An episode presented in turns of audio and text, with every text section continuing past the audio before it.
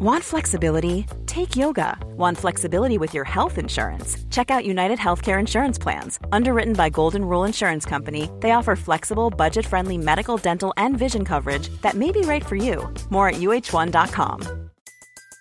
Everybody in your crew identifies as either Big Mac Burger, McNuggets, or McCrispy Sandwich, but you're the filet fish Sandwich all day. That crispy fish, that savory tartar sauce, that melty cheese, that pillowy bun. Yeah, you get it every time. And if you love the filet of fish, right now you can catch two of the classics you love for just $6. Limited time only. Price and participation may vary. Cannot be combined with any other offer. Single item at regular price. Ba da ba ba ba.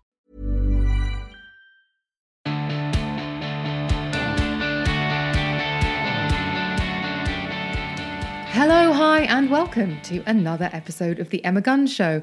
I am your host, Emma Gunavardhana, and in this episode, I thought we might have a conversation about mental health. And it is a conversation because you're asking the questions. Um, if you're listening to this the day that it comes out, the day it's published, which is Sunday, the 19th of May, it's the end of Mental Health Awareness Week this week in the UK. And I've been sitting on my hands a bit, unsure about what to do to properly add value to the conversation that's happening right now in terms of all things mental health. First of all, it's brilliant that the conversation around mental health is more open than it has ever been before. I posted something on Instagram a few months ago. It was a picture of um, a tabard sign outside a shop or something saying, Mental wellness is not Fight Club, we can talk about it. And if you're a regular listener, you'll know I've been honest with you about my anxiety, my depression, and the things I have done to overcome them. And if you're listening to this podcast and you're in a dark place or things feel hopeless, I want to encourage you to think of that feeling and place as a temporary one. I had this conversation with a very good friend actually uh, this week or last week, and just sort of said, I don't really identify as somebody with mental health issues anymore. And they said, Oh, actually, though, Emma, isn't it like being an alcoholic? You're always going to have mental health issues. It's just a case of how you're handling it at that particular moment. And I sort of felt a bit annoyed in the moment and went away and thought about it. And I fundamentally disagree with that because actually, a bad day or a slip up when it comes to mental health can be the yardstick by which you actually measure your progress and ability to bounce back. A bad day might be huge progress if the same set of events a year before would have involved a bad week. So, hmm, I don't believe in it being uh, a condition that you always have. I do think you always have to keep an eye on it, though. I think it's something you always have to work on. Sometimes you can say to yourself, actually, I'm not going to fight it today. I'm just going to accept that today is rubbish and I'm going to come out fighting tomorrow. And the important thing is to acknowledge that you're not going to linger in that feeling and to come out fighting tomorrow. I've had to do that even recently. If you're a regular listener, you'll know that I moved house. And there was one day, the day after I moved in, I think all the stress of it just really hit me and I could not get out of bed. Well, actually, at about four o'clock, I sort of crawled out of bed, put my specs on, didn't even put makeup on, and got my nails done. And that felt exhausting. That felt I was more tired after that than when I ran a half marathon a few years ago. So sometimes you just have to say, you know what, Ems, it's all right. It's okay. You can have today. Just come out fighting tomorrow, right? Anyway. And I know that sounds easier said than done. It takes work and it takes time, but I believe you can get there because I got there. The format of this show, as I said at the top of the hour, or however long it's going to be, is that I'm going to answer your questions. So it's a conversation. I posted on all my social media platforms asking for people to ask questions about mental health, whether that's generally or specifically my experiences. So that's what you're going to hear. I haven't rehearsed them. As and when there will be a need for further reading, I will put those links in the show notes. But I want this to feel like a conversation I don't want you to feel like I'm reading a feature at you, meaning as a journalist, obviously, if I'm writing a feature, I'd give it an editorial spin. I just want this to be a human conversation. Before I get into questions, I'd like to say two things. You may not feel that you have an issue with your mental health. You may not have experienced anxiety and or depression, and you may feel that therefore this episode isn't for you, and that's fine. But all I ask is that you consider sharing it if somebody you know says they are struggling maybe, you know, gently steer it, steer them towards it. But we'll talk about that actually because I have read through the questions and there is a question about this. And the other thing is, if you are struggling, please know that there are incredible resources such as the Samaritans, and I will put the links to those in the show notes. You're not alone. There is, you can pick up the phone, someone, someone will hear you. So hang in there. And there are some really practical things that you can do that are easier than you think. Right, so let's get into the questions. Number one, how did your anxiety start? This was a question I got from a lot of people. So, a lot of people asked this one. And uh, the truth of the matter is, I think I operated on low level anxiety my entire life. Even as a kid, I can remember exam stress. I can remember, like, I went to go and sit my um, uh, an, an entrance exam to go to a school and the headmaster came down the stairs and he was utterly terrifying and I just hid behind my mother and I couldn't do the exam. I was just a complete scaredy cat. I was really frightened. And so I guess sort of once I got diagnosed as an adult in my late 30s, you sort of look back at those sorts of things and you think, oh, right, okay, yes, signs were all there. So this isn't the, my anxiety and mental health that sort of exploded in my late 30s had been building for a long time and it was just a massive crescendo. Um, I would say the anxiety started if I had to put a description on it or if I had to say why. I don't think I developed coping mechanisms. I think I actually developed quite a victim mentality. And that's a very uh, that's a really horrible. There's a lack of optimism in that headspace. This has happened to me and it's nothing to do with me. The idea that you can't affect change, you can't um, make an impact on your own future, on your own circumstances. Actually, when you think about it, that's that's it's really suffocating. That's not a very good place. So I, I would I would say that that's where my anxiety started, um, in that it was always present, and I don't know why, but I think naturally I am a naturally was a naturally anxious person. So um, I don't think if the question was asked in the context of, I would really like to know if something happens and therefore that's going to tip me into anxiety. I'm afraid I can't give an answer as uh, definitive as, as that. It's not a moment that I can describe. I don't know if anyone else's experience experiences happen in a moment. I wouldn't even say that experience as a six year old of being frightened of that headmaster. I wouldn't even say that that was a moment. I'm sure that there was anxiety before that. So I think it is either very gradual or it's just there from day one. So I unfortunately I don't think there's a definitive this happens therefore you have anxiety. But everyone's experience is different and that's probably the third thing I should have said before I start answering questions. Are you still in therapy? What therapy did you have and what would you recommend? No, I'm no longer in therapy. I um, saw a therapist for about 15 months and it was sort of talking therapy. And I think it was an amalgamation of things. But actually, honestly, I never really asked too many questions because um, I, I felt the benefit of the sessions quite quickly within a few weeks. And I just sort of thought, right, I'm just going to go with this. Although I think in the second the second session, I think I said, I don't want to navel gaze. I don't want to whinge. I want to make progress. And if I just get you to believe everything I say, then that's not progress or something like that. Anyway, um, but it was it was very much about moving forward. And I, I've always said to people, I was very very lucky. I the first therapist I thought was amazing. She was utterly brilliant probably the most I cried in that session was the day that she told me she was leaving. um, and I, I felt very much that we were constantly moving forward, and I felt very much with every hour, especially once you get over the first bit where you have to revisit some painful stuff. And sometimes you get to the end of the hour and you just need to be very, very quiet and be a bit solemn. And other times you come out and you think, right, I'm going to go to IKEA and I'm going to build all the furniture and I'm going to lift up a car it depends. It depends really what happens during that um, that during that session. But I definitely felt that we every we we constantly made progress. We constantly moved further away from the bad place. That's not a reference to the show, The Good Place. We we moved away from the darkness. We moved towards the light with every uh, with every session.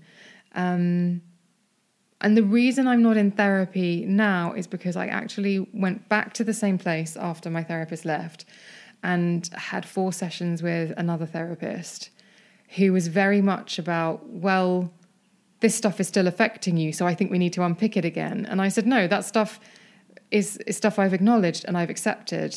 And in accepting it, I've made peace with it and I've moved on.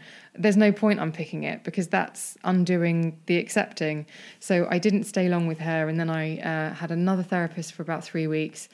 And again, I just felt like it wasn't a good match. And I thought, okay, take a break and see what happens. And I would totally go back into therapy. It would just be the right thing. And I think I'd want to do something like cognitive behavioral therapy or cognitive hypnotherapy, but we'll talk about those later. I will put the links in the show notes, but they are, you know, short term, progress led, massive change makers. And I think they're more what I need now than just regular talking sessions, which is what I had previously.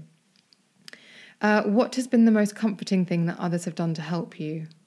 This is a great question. And I'm guessing this is a question coming from somebody who knows someone who is going through mental health problems and wants to know what the best thing they can do for them is, which makes you a pretty awesome person that you've actually taken the time to contact me.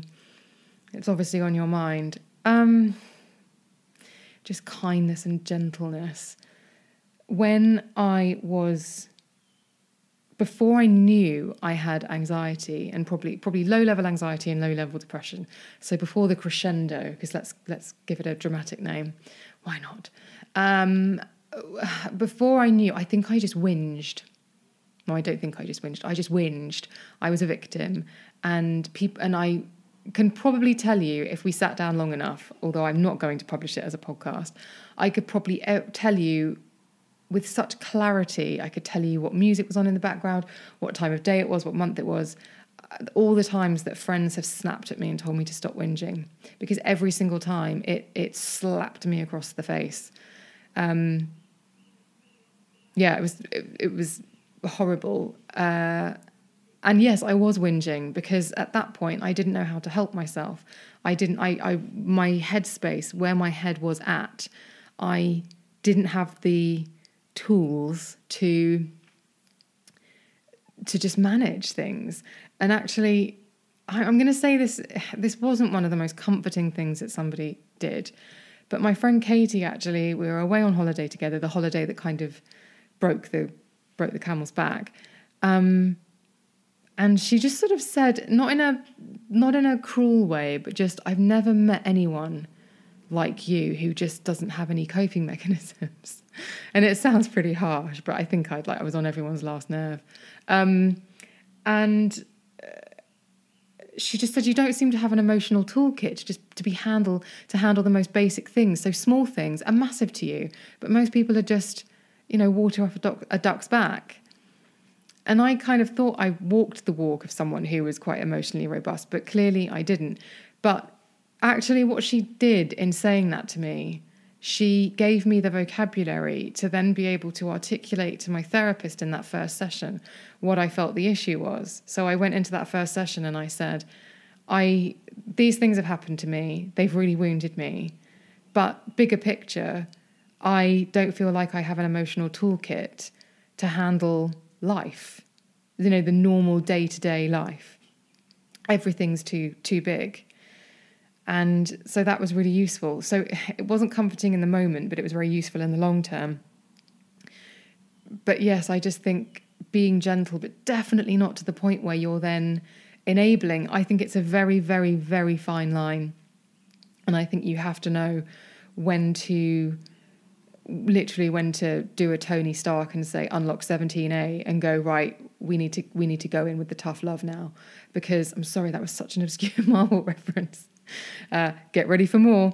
Um, I I do think that um, yeah, you you you can be kind and you can be gentle, but that can keep somebody in that space. So it's about being kind and gentle and moving somebody forward, and maybe even very gently saying, "We've been having this conversation for about six months. Maybe it's time to just sort of." move the story forward that's i mean that's basic journalism days of like how do we move this story forward That's sort of a, a, vocabulary I picked up at work, which I think is quite, which I found very helpful actually in dealing with things like, right, I'm angry about this thing or I'm upset about this thing. You can do that for 10 days in a row, but on day 11, you're like, well, how do I move the story forward? Like, I can't be angry forever. Like, okay, so day 11, I'm going to accept it. So I just think, sorry if that sounds a bit random, but just, um, very gently guide somebody towards good resources because actually you can't you can't fix somebody you can just be kind and but not enable. And unfortunately everybody is different. You know your boundaries with your friend. I'm assuming it's a friend or family member. You know your boundaries better than than others. So it's a case of the kindness and the gentleness but also at some point tough love or actually doing the work for them a little bit. And if they don't take take you up on it sort of also knowing when to when to back off a bit. It's a very very t- it's a it's a tightrope. It's a fine line of knowing what the right thing is to do, but um, just see if they see if you can get them to open up in a way that isn't whinging. Ask the questions that move things forward. Um, at what point does that niggling feeling get labelled as anxiety? Do we have to get diagnosed? That's a really good question a little bit like the first one about how did the anxiety start. I don't think there's a moment. I was diagnosed with anxiety when I did a, I was um, calling up to try and make a claim on my health insurance. And I, and I, my GP had said I should get counselling, and I was trying to get it through my health insurance, and I had to take a mental health test, which took like 90 minutes on the phone. And they came back and said, "Yeah, you've got um, mild OCD and anxiety and um, severe depression." I was like, "Excuse me, what now?" I just wanted to, you know, get some, have a chat with someone, and that was the way. And again, it's sort of piecing those those uh, parts of the story back together, going back to the beginning and understanding that anxiety had been present my entire life. Gosh, when I think about all the things that I didn't do because I was anxious, like I just like as a four year old getting to the top of the slide and then freaking out with a massive queue behind me and everyone having to get off the steps so I could get down because I couldn't go down the slide, stuff stuff like that. Um, you don't have to get diagnosed, but I think it can be useful to because if you understand what your depression is, sorry, your anxiety is like, if there's OCD involved, obviously not all anxiety um, is the same. So if you kind of understand what your anxiety is, what triggers it, you can then make progress. You can then move away from it. You can manage it. So I do I do hear the term anxiety be, being used a lot, and I wonder if we're all talking about the same thing, or if we're just talking about. I mean, I'm talking about somebody from Vanderpump Rules saying they didn't go to something because their anxiety was playing up, and I think no, you didn't really want to go, and now you're sort of like, it's a bit like uh, it's just the perfect excuse, isn't it? It's like, oh, I can't go swimming today, Mrs. What's it at my you know school teacher. I've got my monthlies and not and being allowed to not do PE or whatever. Um, but yes, I think it's useful to go and get a proper, a proper do a proper questionnaire about anxiety. If you're saying uh, at what point is that niggling feeling? Niggling feeling is that I think that needs a bit more exploration. Is it being in social situations and getting hot and bothered? Is it feeling uncomfortable? And I think if that's something that recurs in certain situations or around certain people or whatever, then that's when it might be useful to uh, go to a healthcare provider or one of these resources that will do your GP, your doctor, and do a questionnaire and find out if you are um, displaying signs of anxiety. Um, again, you don't have to get diagnosed, but I think it's probably better to know what yours is particularly like. Next question is Do we ever fully get over anxiety? Is there an age when it will fully just go away? I don't know about the relation with age. I'd imagine as you get, I mean, you always say, don't you, if you get older, you just tolerate less nonsense. Do we ever fully get over anxiety? Um, hmm. I would say no. But I would also say you learn what the triggers are and you stay away from them. So in that sense, yes. But I think you're if you have had anxiety, you are probably you could probably have a low level or high level response at any time, depending on the situation you're in. Um, and I know, for example, that there are some situations I just don't like being in. And for years and years, I've been in them because I thought, oh, it's the right thing to do, or I'll go to that because so and so will be upset if I don't go, or but I, I know I don't want to be there because of this, that, and the other. And then I go, and then I'm uh, a basket case and I can't look people in the eye and I'm trying to have a conversation. I can't remember what they've said. I can't remember what's coming out of my mouth. So now I just don't go to them. And actually, you know what?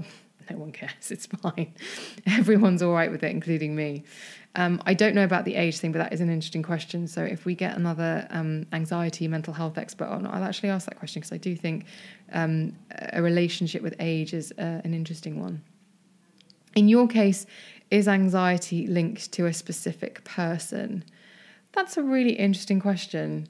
Um, if the person asking this question is asking it because they feel anxious around a specific person, then I would say that is valid anxiety and it's worth unpicking why that person makes you feel that way.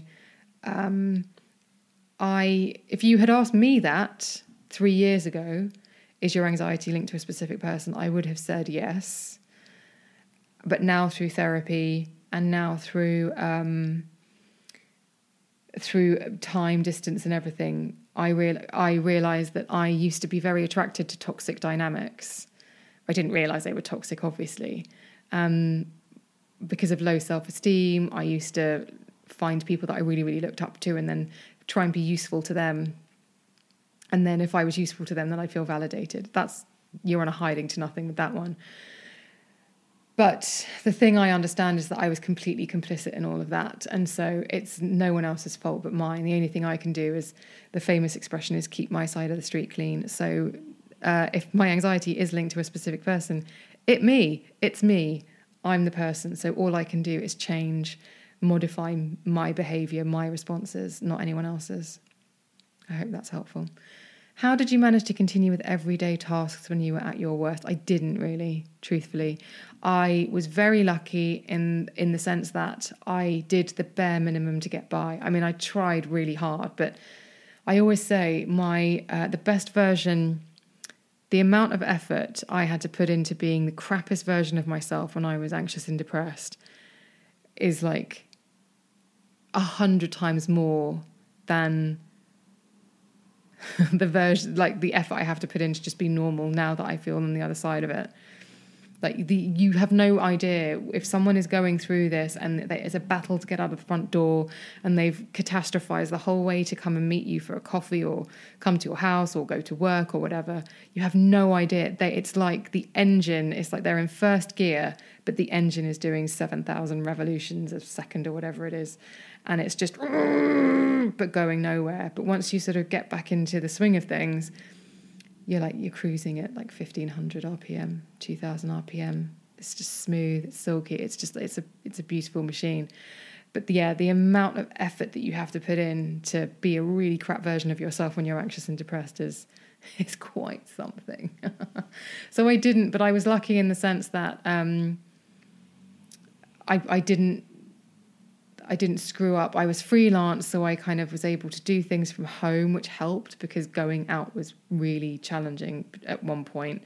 And when I say at one point, I would say there was a period of about six months when it was really challenging. Um, so that was so, but everyday tasks, things like cleaning, uh, getting up, showering, it all felt like so heavy. It felt like trying to do it with, you know, if you watch, um, what's that program? Uh, Slimmer USA. What is it called? America's Greatest Slimmer. It's not that. The one with Jillian Michaels. You know, at some point during the challenge, they put get someone to put a rucksack on with the weight that they've lost when they've been on the camp. Um, and Biggest Loser, that's it.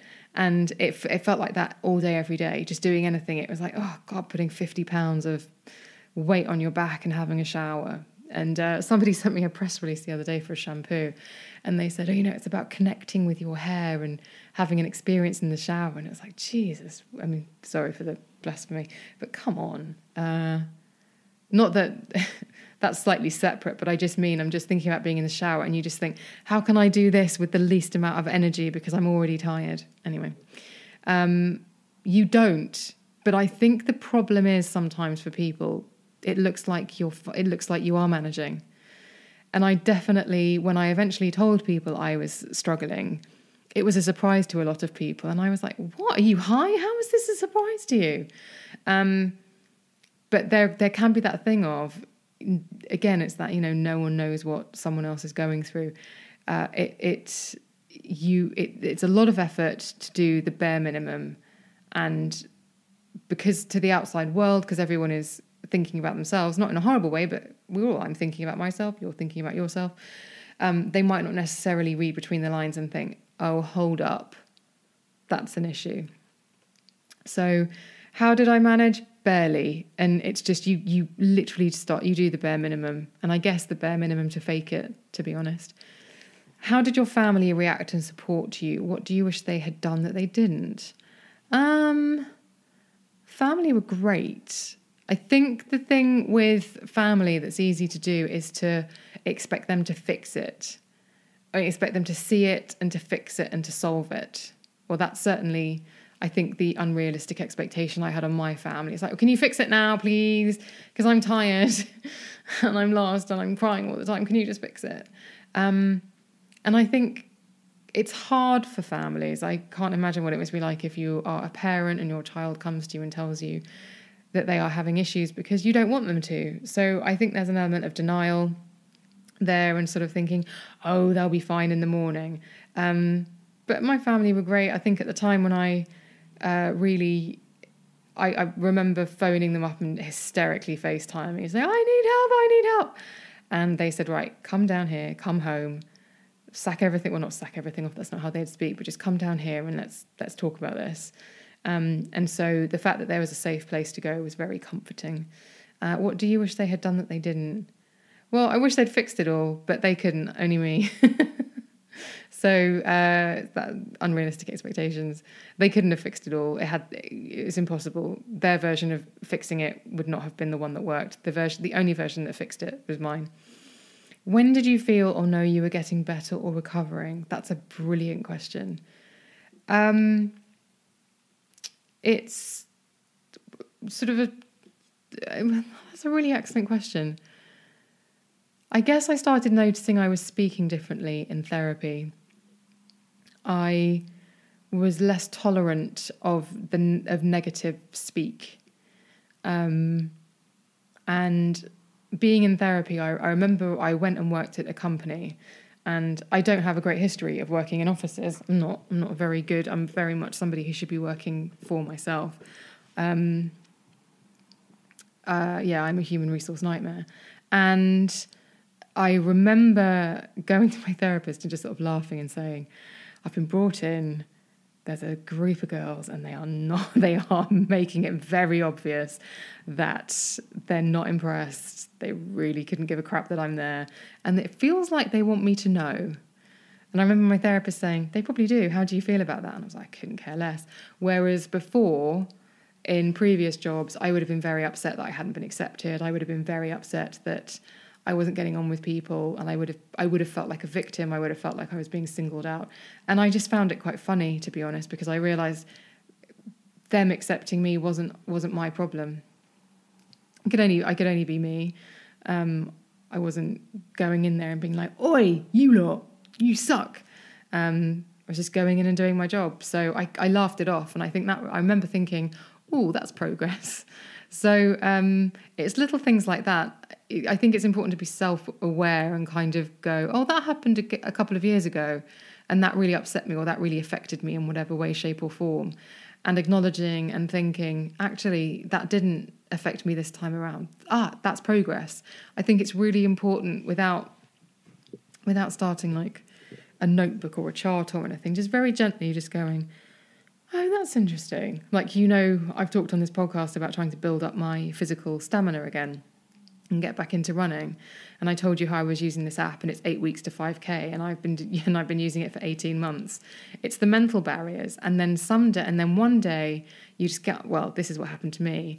I was still like just using the week 5 thing like 18 months after starting using it because my brain because there was a part of me that was scared I'd fail if I tried anything too difficult. And then I just tried week 7 and I nailed it and I was like, "Ah, oh, okay, that's progress." So it's little things like that. You I think you start paying attention to yourself, start asking how you feel. How do I feel about this? And I think when you start doing that, you begin to just note.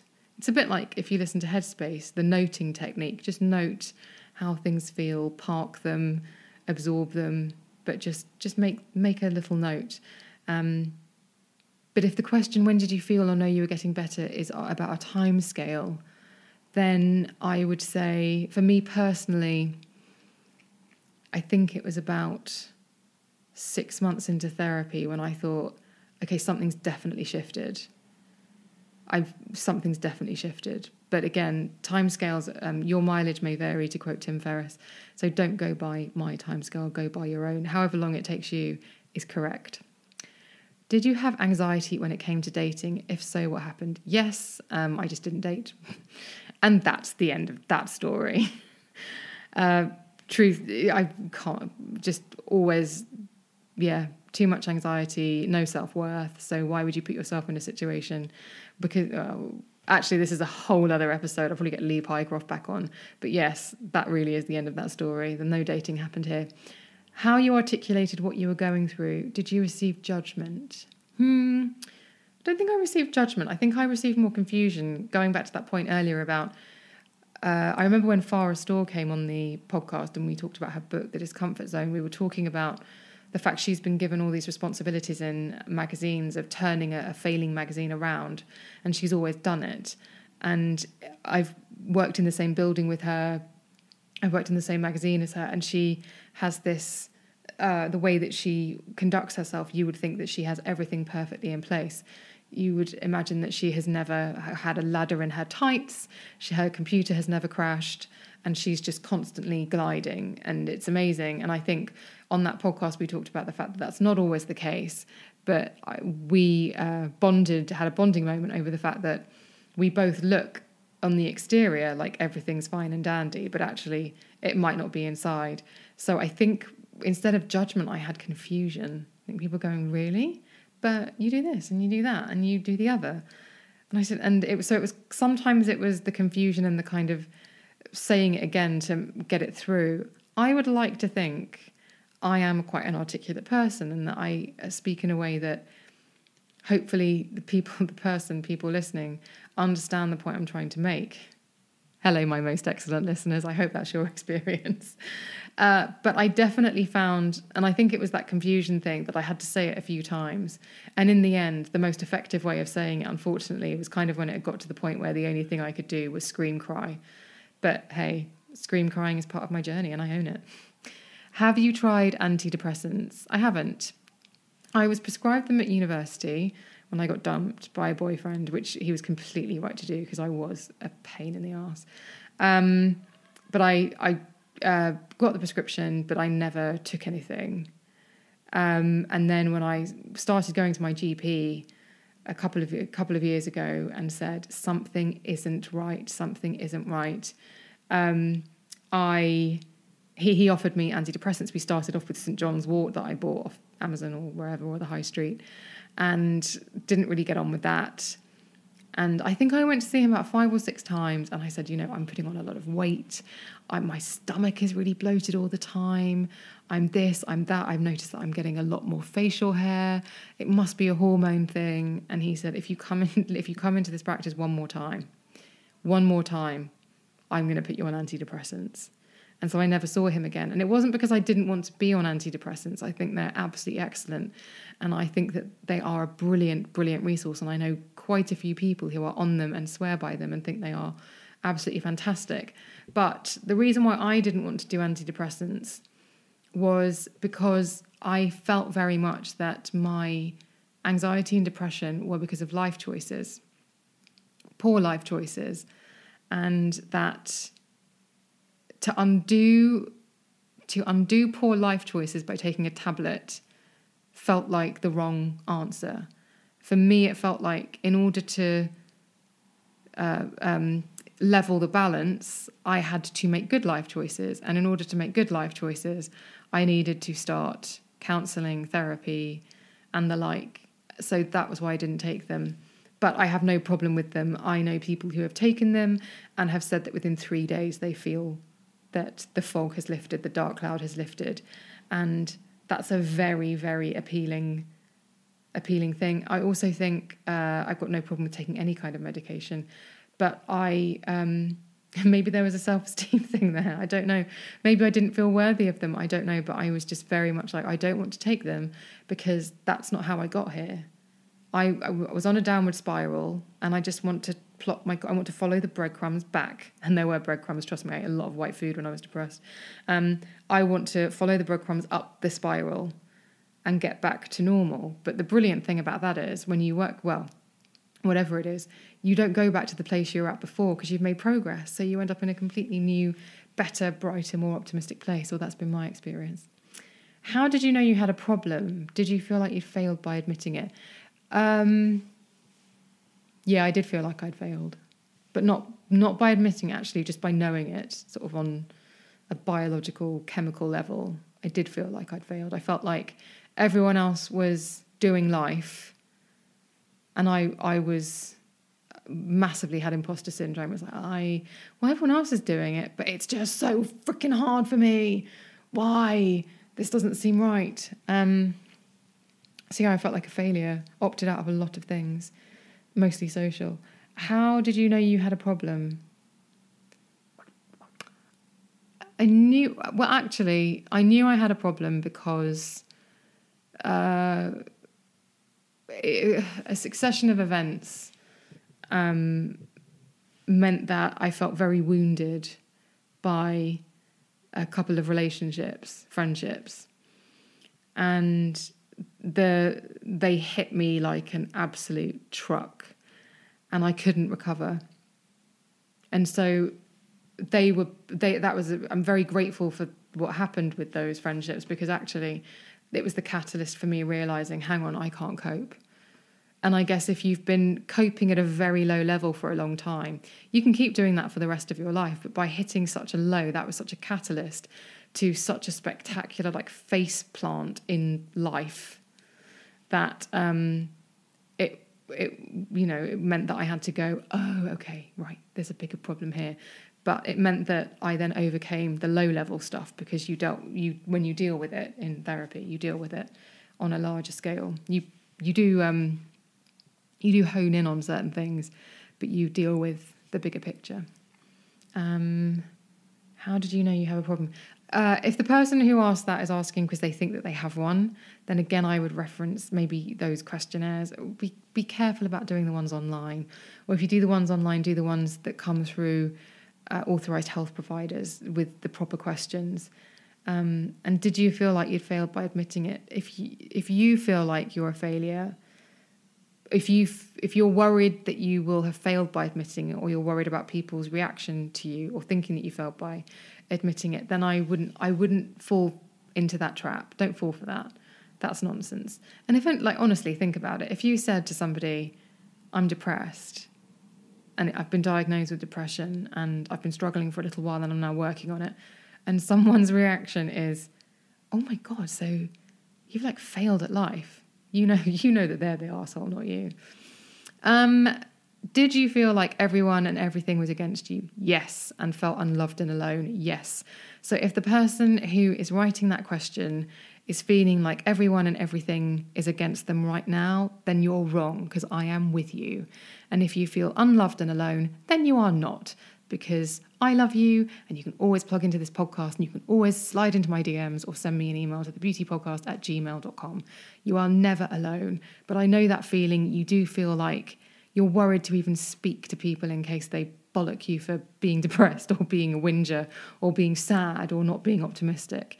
It's a horrible, horrible place. And actually, it's not real. You have to think about what you're putting out into the world. If you're if you are in a state of depression, if you are anxious, you might be putting out thoughts, feelings, emotions, and actions that could be triggering to other people because they're low, they're um, not bad, but they might feel a bit scared of them. So they might be pushing you away for that because misery loves company. But actually, some people see see misery in inverted commas and steer clear of it. And so it might not be. It won't be about you. It might be about like changing. I would definitely say that's one of the things I noticed is I was always, you know, a whinger, and then and now I try and be brighter. But you're not unloved. You're not alone, and people aren't against you. Don't think like that. Think that think that people are with you, and they will be. and think that you're with them too. Um, I hope you don't feel like that. It's a horrible place to be. Please do think of it as temporary and um, listen to every Oprah podcast that you can about optimism because that will help. It, genuinely, I know it sounds like a flippant response, but that will. When was the moment you realised you were depressed? Again, not not a moment. It was the um, diagnosis on that uh, questionnaire, but um, it wasn't a light bulb moment. Oh, I'm depressed. It was a, oh, I've been told I am, therefore I am. So it's sort of once removed. Um, but yeah, as above. How do you explain your mental state to friends so they don't handle you like a tray of eggs? Um, do you know what? I didn't. I actually just took a leave of absence from most of my social life and then just came back. And if anyone asked, I said, Oh, I actually I was diagnosed with depression. I was just kind of taking some time out to recover. And no one treated me like uh, no one treated me like they were treading on egg- eggshells, walking on eggshells. They just went, "Oh, all right." And some people probed, some people didn't. But I didn't get, I didn't get wrapped in cotton wool. I would say that for sure. Um, how do you explain your mental health to friends? I think, I think it's that thing of, uh, just so you know, if it's relevant for them to know, by the way, just so you know, um, I've actually been diagnosed with anxiety and or depression. Um, and I'm taking steps uh, towards uh, working on it, making progress with it. So just wanted to give you a heads up. Um, you shouldn't be treated any differently, and hopefully you don't want special treatment, um, because that again that could fall into that enabling territory that I um, mentioned earlier. Uh, what helped you the most? Uh, compounded. It was therapy, meditation editing my life, editing the people I was hanging out with, editing the things I was giving my attention to, running towards the gladioli, uh, finding things that I really liked. At one point, it was I had no money at this moment in time, so it was. Um, I used to on Monday mornings buy the one pound fifty gladioli, and that made me really happy, and that would keep me going for five days because they usually last for five days. So run towards the things that give you joy and nourish you, and don't worry about what other people what gives other people joy and nourishes them if it takes away, if it takes your time that you could be spending on yourself, because that was something I was quite guilty of. Is so and so okay? Is such and such all right? Will they need my time? Oh no, they've just phoned. They're in. They're having a problem. Let me park all of my stuff and deal with them. Sort of, it's not selfish to actually uh, down tools for other people and work on yourself. Um. Hey, I'm Ryan Reynolds. At Mint Mobile, we like to do the opposite of what Big Wireless does. They charge you a lot, we charge you a little. So naturally, when they announced they'd be raising their prices due to inflation, we decided to deflate our prices due to not hating you. That's right. We're cutting the price of Mint Unlimited from $30 a month to just $15 a month. Give it a try at mintmobile.com slash switch. $45 upfront for three months plus taxes and fees. Promo rate for new customers for limited time. Unlimited more than 40 gigabytes per month. Slows. Full terms at mintmobile.com. Shopify helps you sell at every stage of your business. Like that, let's put it online and see what happens stage. And the site is live. That we opened a store and need a fast checkout stage. Thanks. You're all set. That count it up and ship it around the globe stage. This one's going to Thailand. And that, wait, did we just hit a million orders stage?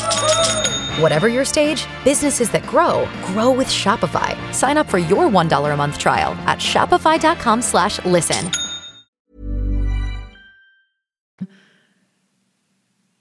How was your mental health affected by hormonal changes and difficulties? Good question. There isn't a, an actual measure, but I definitely think there was a link. Um, I always attributed my being depressed and being sort of a bit mood, well, my moody teenagers as something to do with hormones. But again, I'm picking things through therapy. I realised maybe there were there were bigger issues at play with the anxiety and depression. Um, it will have definitely had an impact. There is a known link, but it's not, as far as I'm aware, it wouldn't be like, oh, by the way, your testosterone level on this month was blah, blah, blah, which obviously no one measures their hormones that regularly. Um, so that would explain why you were X, Y, and Z on this day. There is definitely a link. Um, that's why I now am in the care of a hormone specialist who I see, um, well, um, I saw and was uh, well, I'm under her care basically. It's Seher who has been on this podcast before. Um, how did you gain more self confidence? again, it was the downing downing tools. When I say downing tools, I don't mean I went into a cave for six months. I just took a step back from doing. I just didn't make plans. I only went to things. I only only did the things that I absolutely had to do, and then the rest of the time I just focused on myself, like meditating at home or doing lots of yoga or going for long walks or trying to get my fitness up. And um, the therapy, genuinely, it's like I said about that experience about in the workplace. And just when uh, my therapist was like, "Oh, so how is that working environment?" and I said, "Oh God," and just sort of rolled my eyes. You realise, oh, I've built up a sec, I've built up a layer of skin against that, a, you know, a, a defensive layer against that, or the muscles that I have. You don't realise with therapy sessions, it's like going to the gym and lifting weights, but you don't realise you're lifting the weights because you're doing something else at the same time. And then six months later, something happens, and you realise that you've got these pumped up biceps full of ear. If you've watched uh, the uh, Arnold Schwarzenegger doc- documentary, my muscles are full of ear, and um, you realise, oh, I'm stronger than I thought. this is getting weird. Arnie references and Marvel references. So there we go. Sorry. Um, did anxiety affect your libido? I don't know if anxiety did, but depression definitely did. In that there was there wasn't one. But then I also definitely had that when I went on the contraceptive pill when I was a teenager. It was just n- not even not even a thing, uh, which probably, in the grand scheme of things, I remember a friend saying to me a few years ago, "That's why you." That's probably been a really bad thing for you because that's why you've never wanted kids and everything. I don't know as if it's that much of a link. We'll unpick that with a hormone specialist. But yeah, no, it can absolutely just phew, uh, insert gif of balloon uh, air flying out of a balloon and a balloon empty balloon landing on the floor. How are you now? Do you still get down days or emotional colds as i call them? I love that. Can we tm that? We might need to go to the trademark board and get that uh, emotional colds are brilliant. Yes i do still get down days. I get de- i get days when i'm in a bad mood. Like i actually phoned up one of my colleagues who's been on the show. She'll remain nameless. This week in fact i think it was a couple of days ago I called her and I just said, I am in a foul effing mood today. And then we uh, had a 10 minute chat and then I went back to my life and I forgot that I was in a bad mood. Um, but yeah, I do. But again, sometimes you have to say, yes, today is a bit of a crappy day. And other days you have to say, do you know what, Emma? Um, snap out of it. And you, like the other day, I was whinging to Lindsey Kelk about something. and I was on message and I said, Mew, mew, mew, mew, meow, and mew, mew, mew, meow, and meow. And she just replied, How's the new light in your gorgeous new flat? And I just thought, Thank you so much, Lindsey, for bringing me back down to earth. That's what I needed. And immediately I looked out of my new windows with all the light and I thought, Yes, correct, stop it. Um, so, yes, I do still definitely feel darkness, but it's much, much easier to shine a light on it. Gosh, sounds a bit twee, doesn't it? Sorry. How did you find the right therapist? How do you know who would suit you or your needs? I was very lucky. The first person that I got paired with was freaking amazing. She was absolutely brilliant. And yeah, I could I could do a full four hour podcast on why I enjoyed working with her and how profound the experience of working with her was. There were two people in my life who I'm not related to who I can't talk about without crying. One is my English teacher from school, and one is this therapist because the impact they had on my life was so profound. I was very lucky. It's not always necessarily going to be like that. Um, and I'm sorry to say that I know people who've tried to do therapy and have had experiences that aren't great, and then they've been uh, tempted to give up, and they haven't, uh, or they have. Uh, I did an episode during this month, a pod a day in May, on how to find a therapist, and I really encourage you to look at that. There are some great resources in the show notes, and there are also some brilliant organisations now who not only um, help you find a therapist, but they really break down the different types of therapy available. Um, and you can sort of you can look at the different descriptions of what a session might feel like or look like and you can begin even before you've made that phone call to feel drawn towards the thing that might be right for you. And I think you do have to listen to that. I gave, when I had the two therapists that I gave up on, and I did give up on them, uh, I knew by session three. And I was encouraged to have a fourth session. And I had a fourth session with one of them. And with the other one, I said, if I'm put back in a room with that person, I might be prompted to swear quite loudly in their face because it just was a it was a poor match, and that's not her fault. Um, we were just completely at odds about how we wanted to come at things, and that was important to kind of know that that wasn't the right one for me. But yes, look at the show notes and listen to that episode. It's called How to Find a Therapist, and I think it's from like the eighth of May, uh, and that might that might be a um, a useful resource. Um, do-do-do, do-do-do, do-do-do. um, if you suffered from brain fog, memory loss, how did you overcome it? God, I really did. I really did. On that holiday I was talking about earlier, I, I was with my friend Steph, who works at Mac, and I hope she doesn't mind me mentioning this. It's completely un. It's not related to anything in particular, but I. Uh, I think we were we were away for four days, and I think on like the second or third morning we were at breakfast, and we'd gone out to this really nice restaurant, and I said something like, "Has RuPaul? Have you ever? Has Mac ever sponsored RuPaul's Drag Race?" And everyone at the table went, "Oh my god! Every single morning, Emma! Every single morning!" And again, it was one of those moments where I sort of felt slapped because a I hadn't remembered that I'd asked that question before. And I had been sitting there for five minutes thinking, trying to rack my brains, trying to think, had Mac ever sponsored RuPaul's Drag Race? I know Revolution did, I know Anastasia Beverly Hills did, but have Mac? And and also the fact that the question had been answered several times on that holiday, and I had completely forgotten.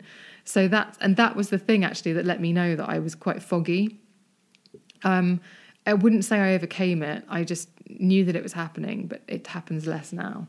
And I think that just comes with um, the combined efforts in therapy and meditation and yoga and just reading self help books without getting drawn into self help books.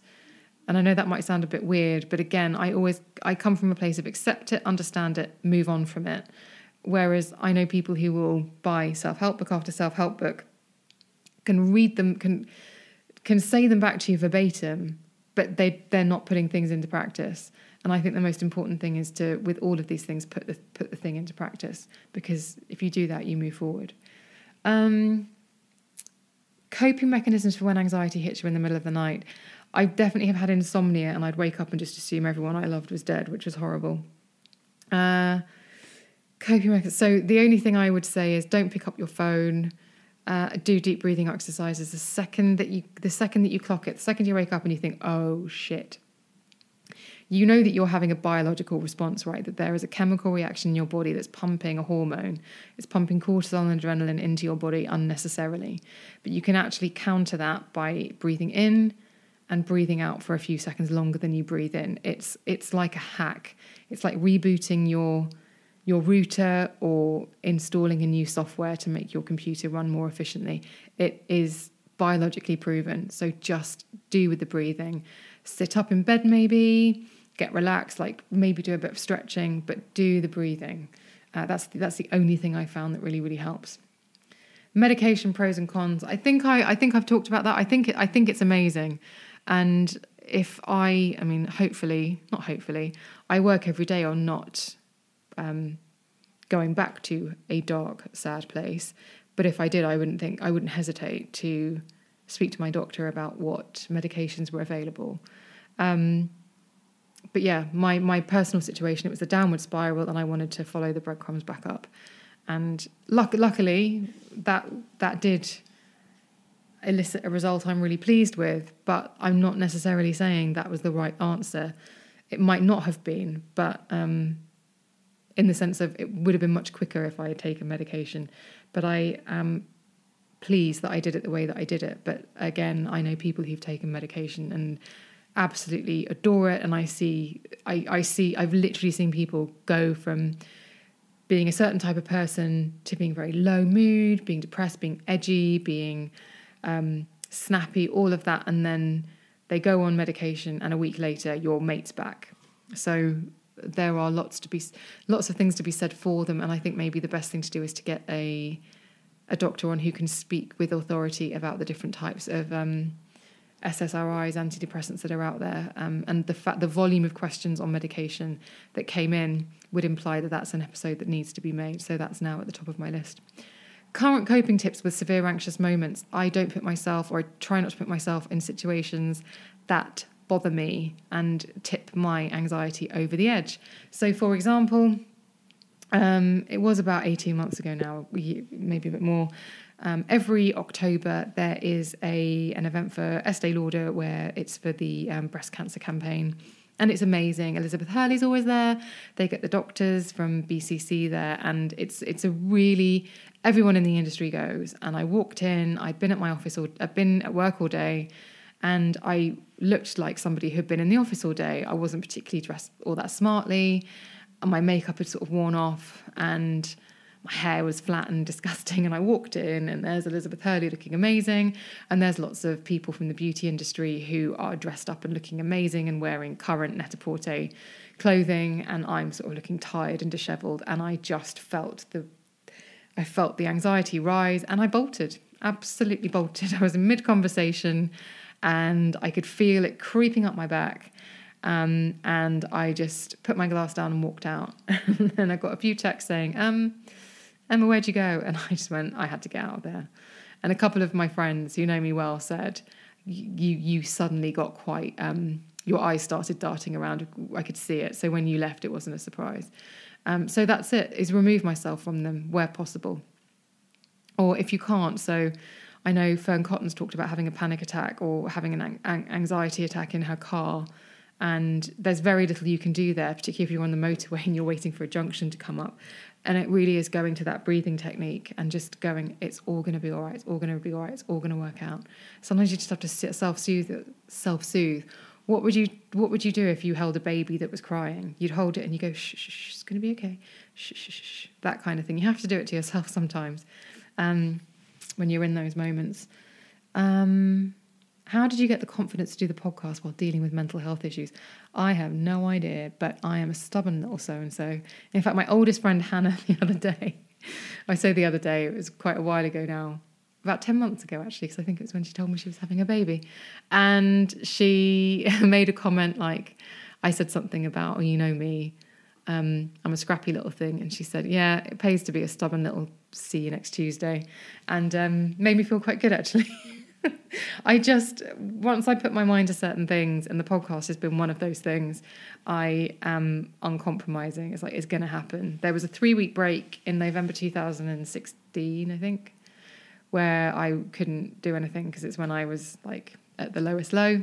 But other than that, I'm I've made a commitment to you to publish these podcasts, so I shall. Um, and I can't unpick it with any more detail. It's just uh, that it's just a, it's like a factory setting. I will do it um, by hook or by crook. Um, how you cope with low self esteem. That's that's a big one actually, because that one was really confronting of realizing that I had let everybody else have the lead role in the movie of my life. And look, there's a lot to be said for being Stanley Tucci. He's a great supporting actor, but it's your life that you need to be Meryl Streep. And um, realizing that I had put other people on pedestals, let other people direct my life as well. Should we just continue with the film analogy? Um, yeah, I'd make I I had I had uh, outsourced my self esteem to other people. Just even when you say it out loud, it's so funny um, and ridiculous. I had outsourced my self esteem to other people, which is it, it's like a sugar high. It's great in the short term, but when they're not there, it doesn't exist. So um, I think I, do, I really hate the idea of being full of, of, of appearing full of oneself, and I would hate for someone to say, "Oh, she's so full of herself," because I know deep down it's the complete opposite um, but being full of yourself is not the opposite of low self esteem, but which is what I think I always thought. So I always thought lower yourself, minimize yourself, and that will that will be then you'll be nice. but no. Um, so the way that I I just try and focus on the things that I can do and understand that everyone's different. And I have a very bad habit of measuring myself against people who are like in like not infinitely better, but like I remember I was working out with a personal trainer once, and he used to do these hill sprints with me, and he also used to train a professional footballer. And so the hill sprint was you'd be at the bottom of the hill, you'd have to sprint, and he would ride up the hill next to you on a bike to make you go really fast. And it was freaking tough. You do six of them. And I get to the top, and it was only something like 20 seconds or 25 seconds work, but it was hard and it was steep. And I remember like the second time we did it, I said, How quickly does that footballer that you work with do it in? And he just looked at me and was like, You're a five foot four woman. Why are you even asking that question? Why does it matter? You're never going to run this as fast as him. And that's fine. But part of me was like, I'll show you. Of course I can. I'll do it. Anyway. Um, so that's the thing. Uh, just go, yeah, I'm fine. I know that might sound very woolly, but yeah. Um, I don't think there's I don't think there's a definitive answer to that. Did you ever tell an employer? No, I was self-employed when uh, all of this kicked off, but I definitely was anxious and depressed when I worked in companies. I just didn't know it. I didn't know how to articulate it to. I wouldn't have been able to articulate it to an employer. Um, but if the question is, should you tell your employer? I think if you have an HR department, maybe talk about the resources available to you at your work or your business and how that might be able to help um, and see how you get on with that. But I don't, I don't know. That's another good question. When we do the episodes on um, office politics and corporate culture, we should talk about mental health in the workplace and get the HR expert to actually weigh in on that because I think that's a really interesting topic. So I'll make a very large scrawling note of that across my notepad. Thank you. Um, do you cry in therapy? If so, how do you deal with it? I feel overly dramatic and like I bore my therapist. Yes, I sobbed in therapy at times, not always, but very much I'd say in the early days. And it was when it was when for me it's when you um, you talk about your life and you talk about it in the context of so this is my life and it's normal, and then you realize actually no. And you think, oh shit. Um, so yeah, I cried a lot. I just kept crying until I was until I could stop and speak, and I never felt overly dramatic because it's transactional. God, that sounds so terrible, does it? Doesn't it? But um, if I'm going to go in there and cry for 45 minutes, I'll cry for 45 minutes. Um, and if you if you feel that your therapist is bored, you have to ask yourself: Are you worried that you're boring your therapist, or is your therapist making you feel that she's bored? There's a there's a difference. If your therapist looks agitated or annoyed that you are crying, that's a bigger issue. But um, if you're worried about boring the therapist, think about what they might hear in those sessions. Tears is probably the least of their least of their worries. Um, so yeah, lean into it. If you need to cry, you need to cry. It's a great release. How did you find the strength to seek counselling when your depression was really bad? Um, just just knew I had to do something and uh, my GP suggested it, and then I went off and sort of did it under my own steam. But the receptionist actually, this is worth saying, the receptionist, when I phoned up, said, Okay, can we take bank details? And I was like, What now? And they were a little bit heavy handed on the phone. So if you do make that call and you, because actually what you want is for someone to say, Oh my gosh, of course, come on in but actually they have to do the business side they have to do the admin first they have to register you they have to take your details and you can feel that that i remember feeling that felt really impersonal and i thought oh i don't like this just accept that that's going to happen and the nice stuff the stuff that you need is is on the other side of that conversation where you have to give your address telephone number and all of that kind of nonsense because i remember the woman was just a little bit funny with me on the phone and i just thought oh you dick um, but it was just an admin thing and in the end, I just went down there and uh, did it all face to face because I preferred that. Um, how do you think you've gained, grown, having had depression? Now you're on the other side. That's an excellent question. Um, well, I'm I'm hoping, or I'm wondering if you're asking this because you maybe feel that you have grown from having had depression. Um, I think it makes you more self-aware, and I think it it, elimin- it allows you to eliminate the things from your life that will make you sad or down. And that's a brilliant thing to be able to do to go, no, do you know what? That just really doesn't work for me. And as long as you're not closing yourself off from experiences out of fear that might make you happy, then I think that's a great thing to know just to be able to eliminate. Actually, that's just not going to work for me. So I'm going to stay as far away from it as possible. Um, did you live alone while dealing with mental health? Yes. If so, do you have any tips? Mm, no, that was just that was just the reality. So um, and actually for me taking a step back from my social life and but actively actively saying i'm going to stay in tonight and but what i'm going to do is this so i'm going to uh, read this book for an hour, then I'm going to watch that TV program, then I'm going to do a bit of yoga. Actually, not wasting the time, actually using it productively, so that when you go to bed, you can go, I had a really nice evening. It was all for me, and it was really, it was really comforting, and I felt really good about it. Because for me, a lot of it was about being comfortable in my own company, because I'd only ever really been comfortable around people before. Uh, but again, that's probably a whole other episode. Did you manage? To, how did you manage to eat regularly and healthily? Um, I am never knowingly underfed, and unfortunately, I'm, I'm guessing that you're asking that question because maybe your anxiety or depression is making you skip meals or not eat.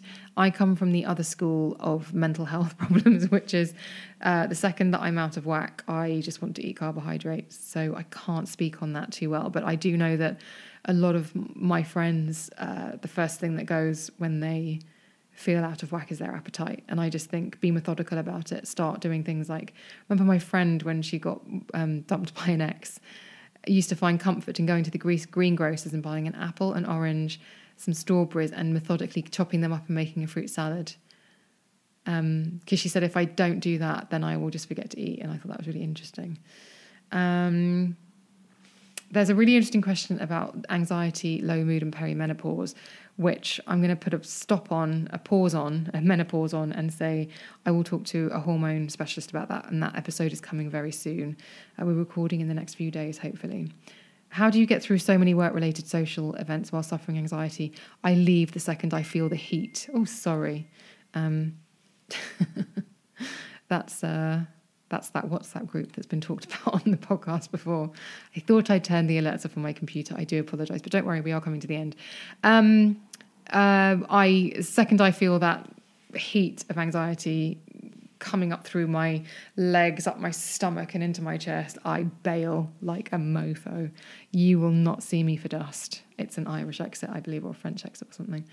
Um, there was a very detailed question about medication and SSRIs. And so, again, I'm going to put a stop on that and uh, take that to a bigger episode with a doctor who can actually speak with authority on the different types of antidepressants, but also how they work, how to wean yourself off them. It was a very detailed question. It was brilliantly phrased as well.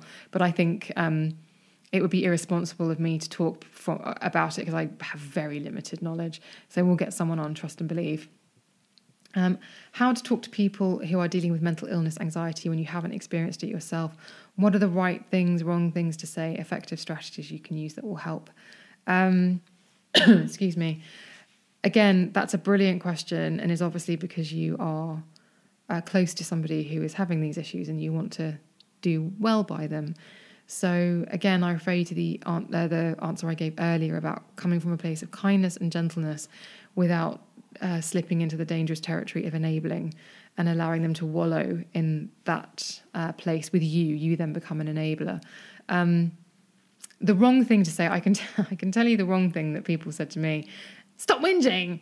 And then another time, I was really frustrated with somebody and I tried to tell them, tried to explain why I was frustrated and they said, Oh my God, would you just stop seeing everything as black? You're just depressed. Go and get some help. That's not, that's, that wasn't a great feeling to be on the receiving end of that outburst. So um, don't say to someone, I think you need help. Um, you have to be like a journalist, never ask a closed question. Have you ever thought about maybe seeing someone? Because you know it's really helpful. And I always, in the back of my mind, I always found comfort in the fact Jennifer Aniston has talked about having therapy. Because I thought, well, if Rachel Green has therapy, then I'm not, it's no big whoop that I need to have it. Um, yeah, I think everyone is so, so different. But just, again, come from, even if you're saying to them, I can't have this conversation with you again. I can't, I can't have this conversation with you again. I love you, but we can't keep going around in circles so I think the, the conversation is better had with someone who's able to move it forward, who's able to add something constructive. And I don't feel that I'm able to do that. So maybe the person who can be constructive and who you'll get more value out of is a counselor or a therapist. But again, excuse me, it's um everyone is completely different and it depends what's really going on with the person and sometimes it's hard to know what that is. Um, again, I think maybe that would be a great one to get a panel discussion on maybe a couple, a few people to talk about the things that were said to them that were really helpful by friends or the things that weren't helpful. I think maybe that's a conversation worth opening up with a few people on the show. So again, I'll scroll that on my pad. And finally, this person, uh, it's not really an answer, but um, had a really beautifully worded question about PTSD.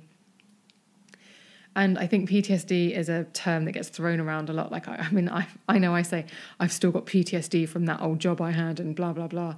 And actually, PTSD is a, is a huge, huge subject and is really uh, not something to be treated lightly. So I think the thing to do there is to get on, as I said, I've said previously about a couple of these things, is to get on an expert who can talk about PTSD, what it is, how it manifests, um, the impact it can have on somebody, so that um, there's a better understanding. So, yes, I will be seeking out quite a few experts after this episode. And um, I just want to say thank you for all the questions. I'm going to wrap it up there because otherwise, this could be, um, yeah, I could go on for hours because there were a lot of questions, but I think I've covered. Uh, the questions that were asked the most, but thank you for everybody to everybody who submitted a question. I hope you feel that the answers were helpful. And if you want me to elaborate on anything, you can always email me. Just say, when you spoke about this, can I get your opinion on that? Take it to email if you didn't feel like you got the complete answer in this episode. I'm at um, I'm not at the beauty podcast, I'm the beauty podcast at gmail com. and on social media, I'm at Emma Guns, and you can slide into my DMs. And you can also join the Facebook group. A lot of the questions that were featured on this episode were submitted via that closed Facebook group. The link to join is in the show notes. You just have to answer two questions to get in. It's just to check that you're not there to do something like sell to the members or. Um, uh, yeah, use the information that they share in there for your own means. Nobody takes advantage of my mo- most excellent listeners on my watch. Trust me, I'll come down on them like a ton of bricks. So I just ask a um, a few questions just to make sure that everyone in there is doing it for legitimate purposes and to be an active member of the Facebook group. Thank you, thank you, thank you. Um, I hope that this is useful, and I shall stop wanging on now and bid you a beautiful, beautiful day. Thank you so much for listening. I'll see you on the next one.